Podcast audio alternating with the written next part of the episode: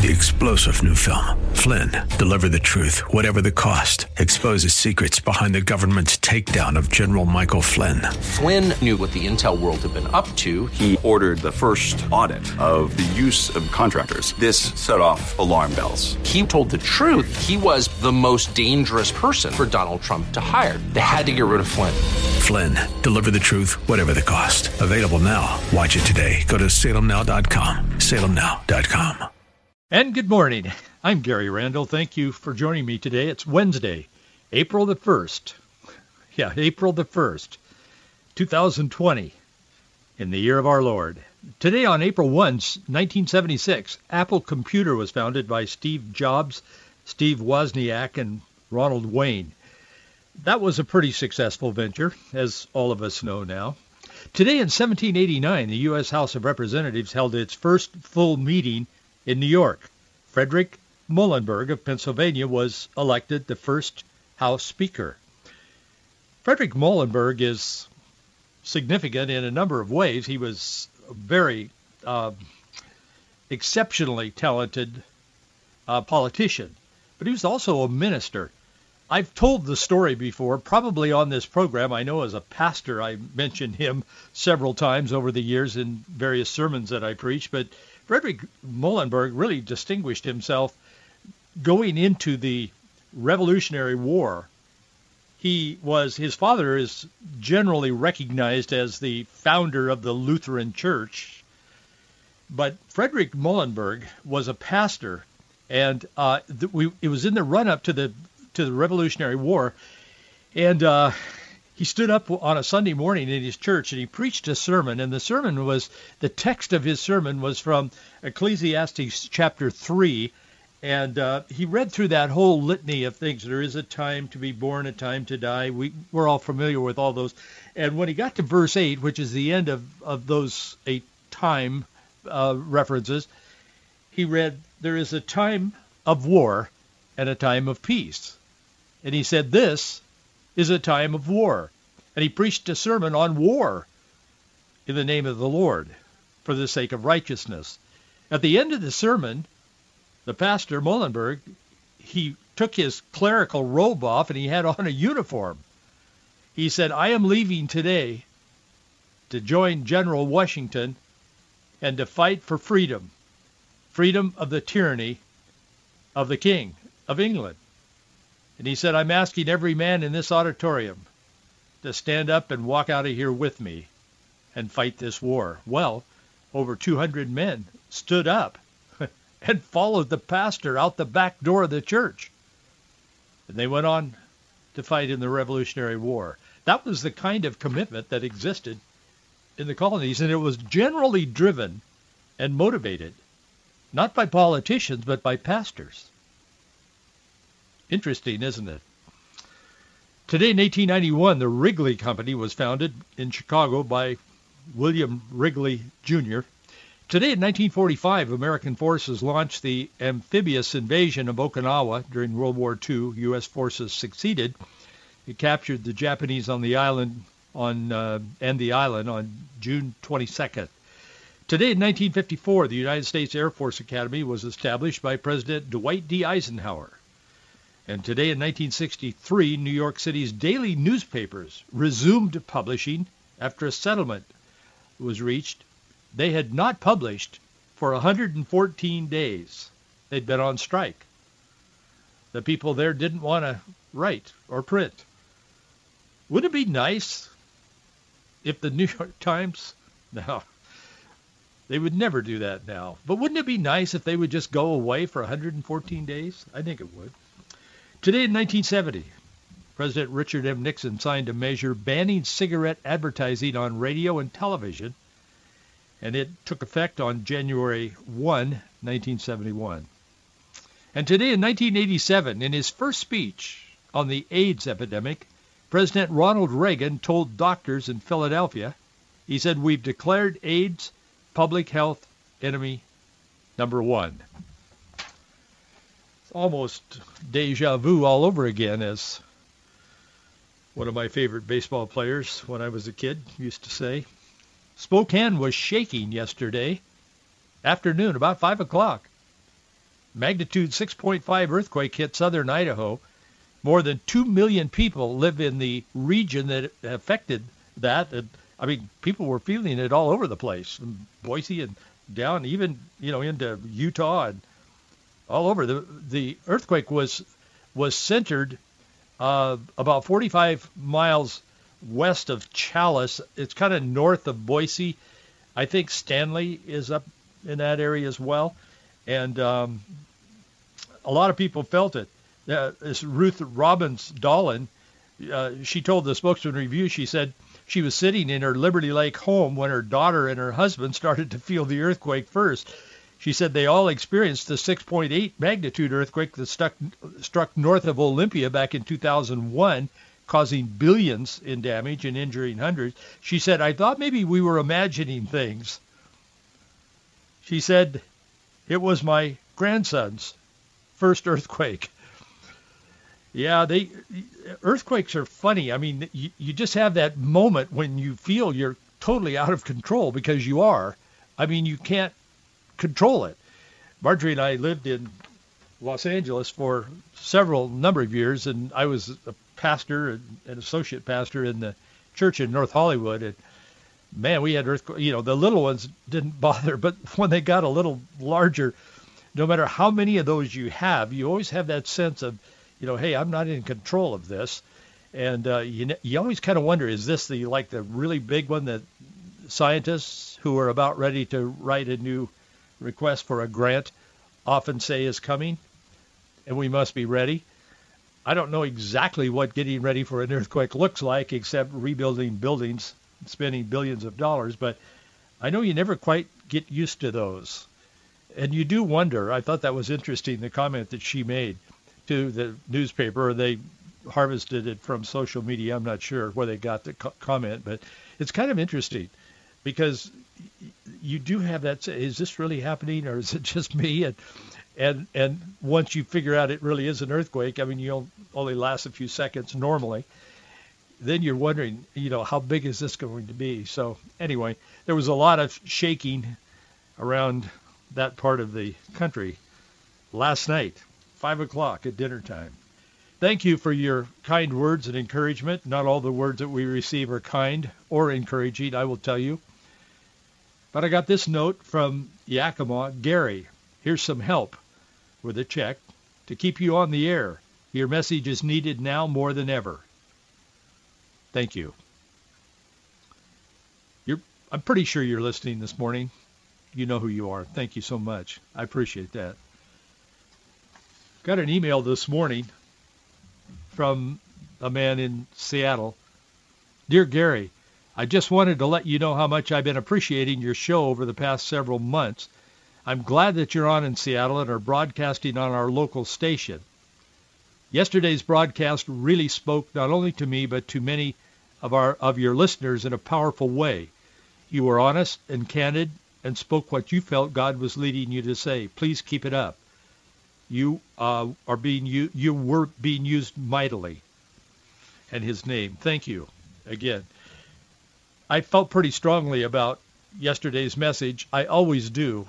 I take this very seriously, as I'm sure you know, because I, I honestly I wouldn't do it if I didn't feel that God wanted me to do this. This is not just an activity that's kind of fun for me. I feel very, very strongly about this. Often I feel very inadequate to communicate what I what it is that I believe God has put on my heart, but we give it our best shot every day and we do what we do because we feel called to do it. And I want to thank all of you who stand with us, those who are new to our contributing allies and partners in this ministry, and to those of you who have been with us almost from day one when we started this program. We started it without any reserves in the bank, and we continue on the same footing. But each month, God helps us and speaks to hearts. And if you're a new listener and you would identify maybe with this person from Seattle who wrote me this email this morning, you're in Seattle, we do need your help. We are not meeting budget there. We didn't expect to for a few months, but we need to sooner than later. So if you're listening and if this means something to you in Seattle or wherever you are, we do need your help. I can't do this alone. I, you know, I, I've said that often and very openly. So thank you in advance for standing with us and for all of you who have been with me from the beginning. Thank you. Our address is Box 399, Bellevue, Washington, 98009. Box 399, Bellevue, Washington, 98009. More than half of the U.S. adults say they're they've been praying lately. I would have hoped for more, but they say this virus, this pandemic, has turned their hearts and their minds toward church, toward God. Pew Research Center put out a survey last night. They said that it shows that 55% of all Americans have prayed for an end to the spread of coronavirus and are praying more. This includes 82% of evangelicals. I don't know why the other 18% isn't praying. They should be. They're evangelicals, but 82% of evangelicals, 65% of main mainline churchgoers are praying about this coronavirus. 68% of Catholics say they have prayed for an end to the pandemic. Pew says the coronavirus outbreak is having profound impacts on the personal lives of Americans in a variety of ways. I would agree with that. That may even be an understatement. But this is a time to take a stand. I was deeply appreciative of what I saw. I don't know him, but Idaho Governor Brad Little, he took a stand. Monday of this week, he took a stand, signed into law two anti-transgender bills, making Idaho the first among more than 40 states that have introduced that kind of legislation this year. But Idaho is the first to enact them. And in doing so, Governor Brad Little put a target on himself. And believe me, they're going after him as we speak. The opposition is, was immediate and forceful. I want to talk to you just for a moment about Little and what they have done, the legislature in Idaho. The Republican governor, he approved the legislation prohibits transgender people from changing the sex listed on their birth certificate. The legislators and the government said, man, we want to have correct data in our database here of our citizens in the state. That makes sense, but it doesn't make sense to the activists.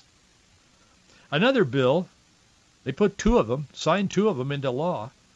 Another bill bans transgender girls and women from competing in women's sports.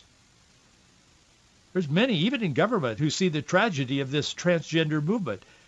More than 40 bills were introduced this year targeting that problem, but about half, like one of the Idaho bills, sought to ban transgender girls from competing at various levels of girls' sports. These are boys who have been taught, mostly in public education, but through the media and entertainment, that maybe they're a girl. So they make this transition. And I got to tell you, I'm speaking as a pastor. I've seen this stuff. I've counseled.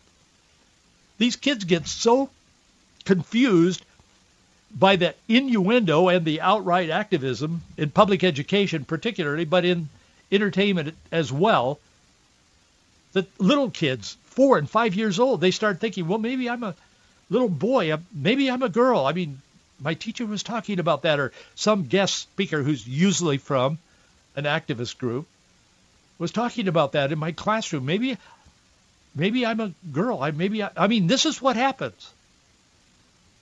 And there are people now beginning to take a stand and say, wait a minute, that's not right. And we're not going to let it happen. And they're doing so astutely, I feel, by attacking the result or the outcome of these kinds of thinking. So more than 40 bills were introduced this year targeting the problem, but none of these bills were ever enacted. I have to wonder, were the politicians just trying to sort of appease somebody, or maybe they were Christians and they didn't have enough courage to really take a stand, so they said, well, we'll, yes, well, we're proposing this bill, but then never follow through on it. That is often the case in our political system, unfortunately. But in some states like Ohio, Alabama, Tennessee, Kansas, Louisiana, South Carolina, Missouri, and Arizona, bills of one or both of these categories remain technically alive, but most are considered unlikely to win final passage because nobody has enough courage, apparently, to stand up and carry the ball over the goal line, as we used to say when we had sports in America. They'll come back someday. But Governor Little is taking a stand. He says, I'll carry this through. I'll, I'll take this home. So are some parents and daughters in Connecticut. They filed a lawsuit. They said our daughters have want to compete in track, but we have these boys who say they're girls that are beating them every time. We can deny the truth as much as we want, but you know, hey, breakthrough. Boys and girls are different. They're not the same. God didn't design us the same. God made us for special, wonderful purposes. And one isn't superior to the other. We're just, can't we just take a deep breath and say, you know what? Boys and girls are different. That's so obvious in so many ways. Girls are so much better at some things than others, and boys are so much better at some things than others. Biologically, we're different.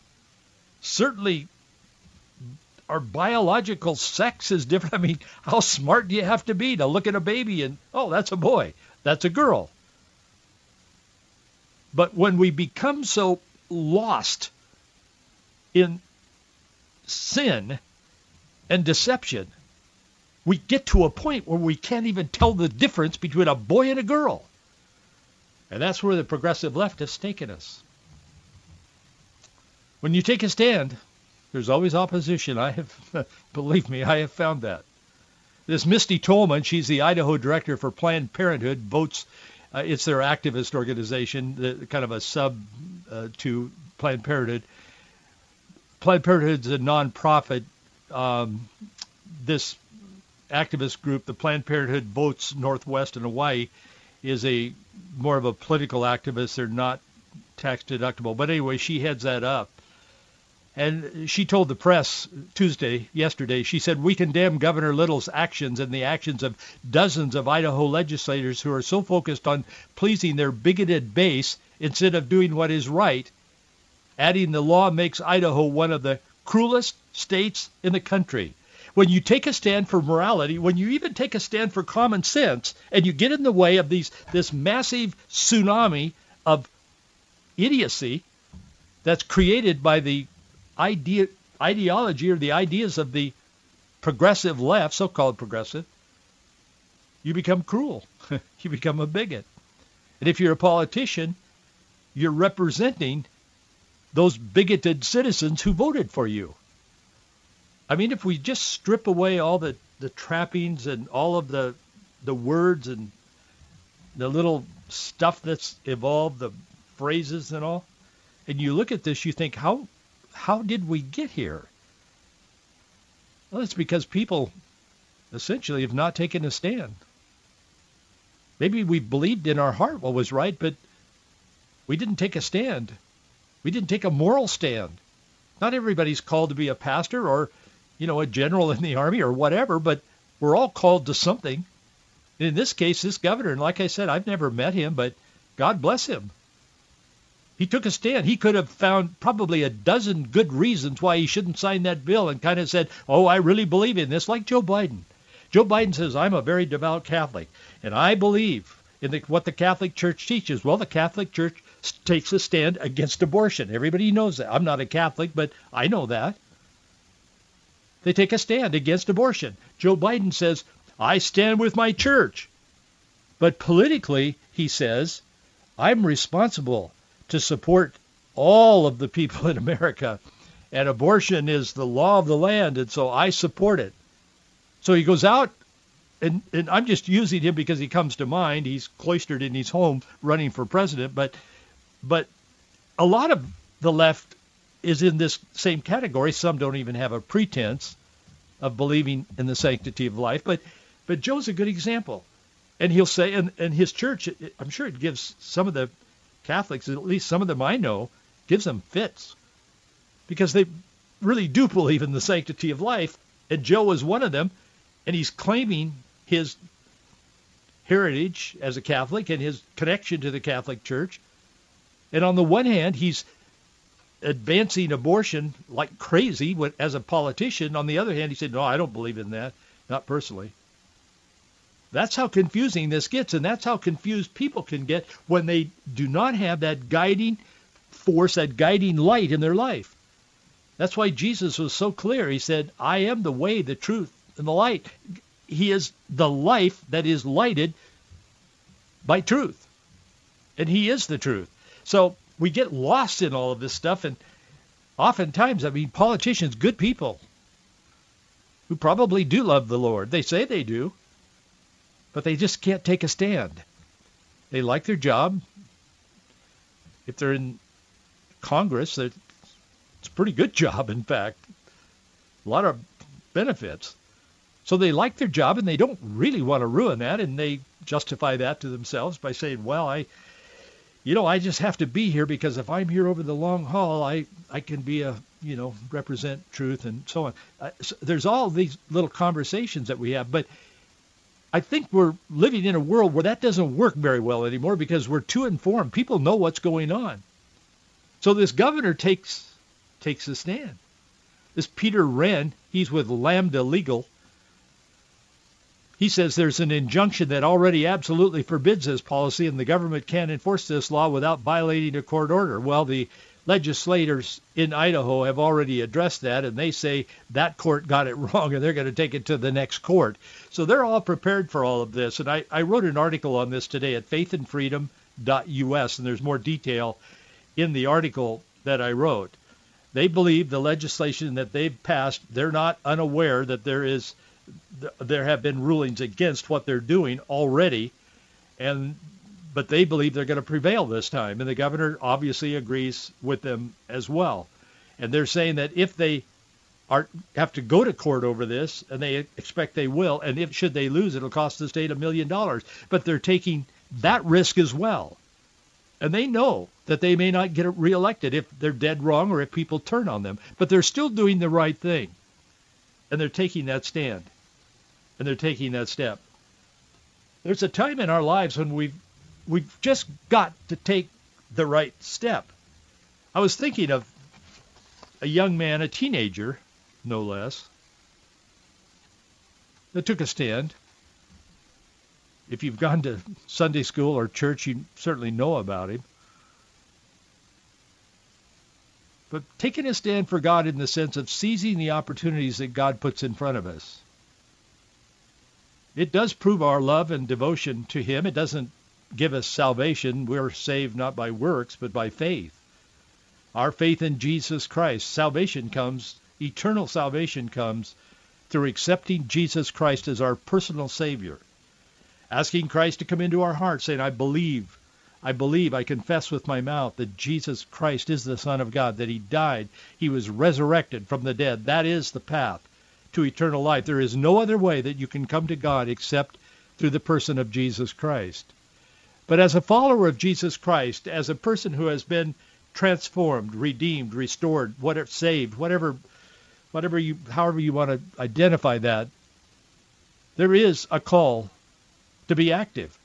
It doesn't save us, but it's the authenticity that should flow from our lives when we have been transformed by the power of God forgiven of our sins, that we have eternal life ahead of us with God. And to prove that, we're his disciples. We do certain things, not, not to gain salvation, but just to serve the Lord and to please the Lord. John 15:8 talks about proving that we're his disciples. Romans 12:2 talks about proving the good and acceptable and perfect will of God.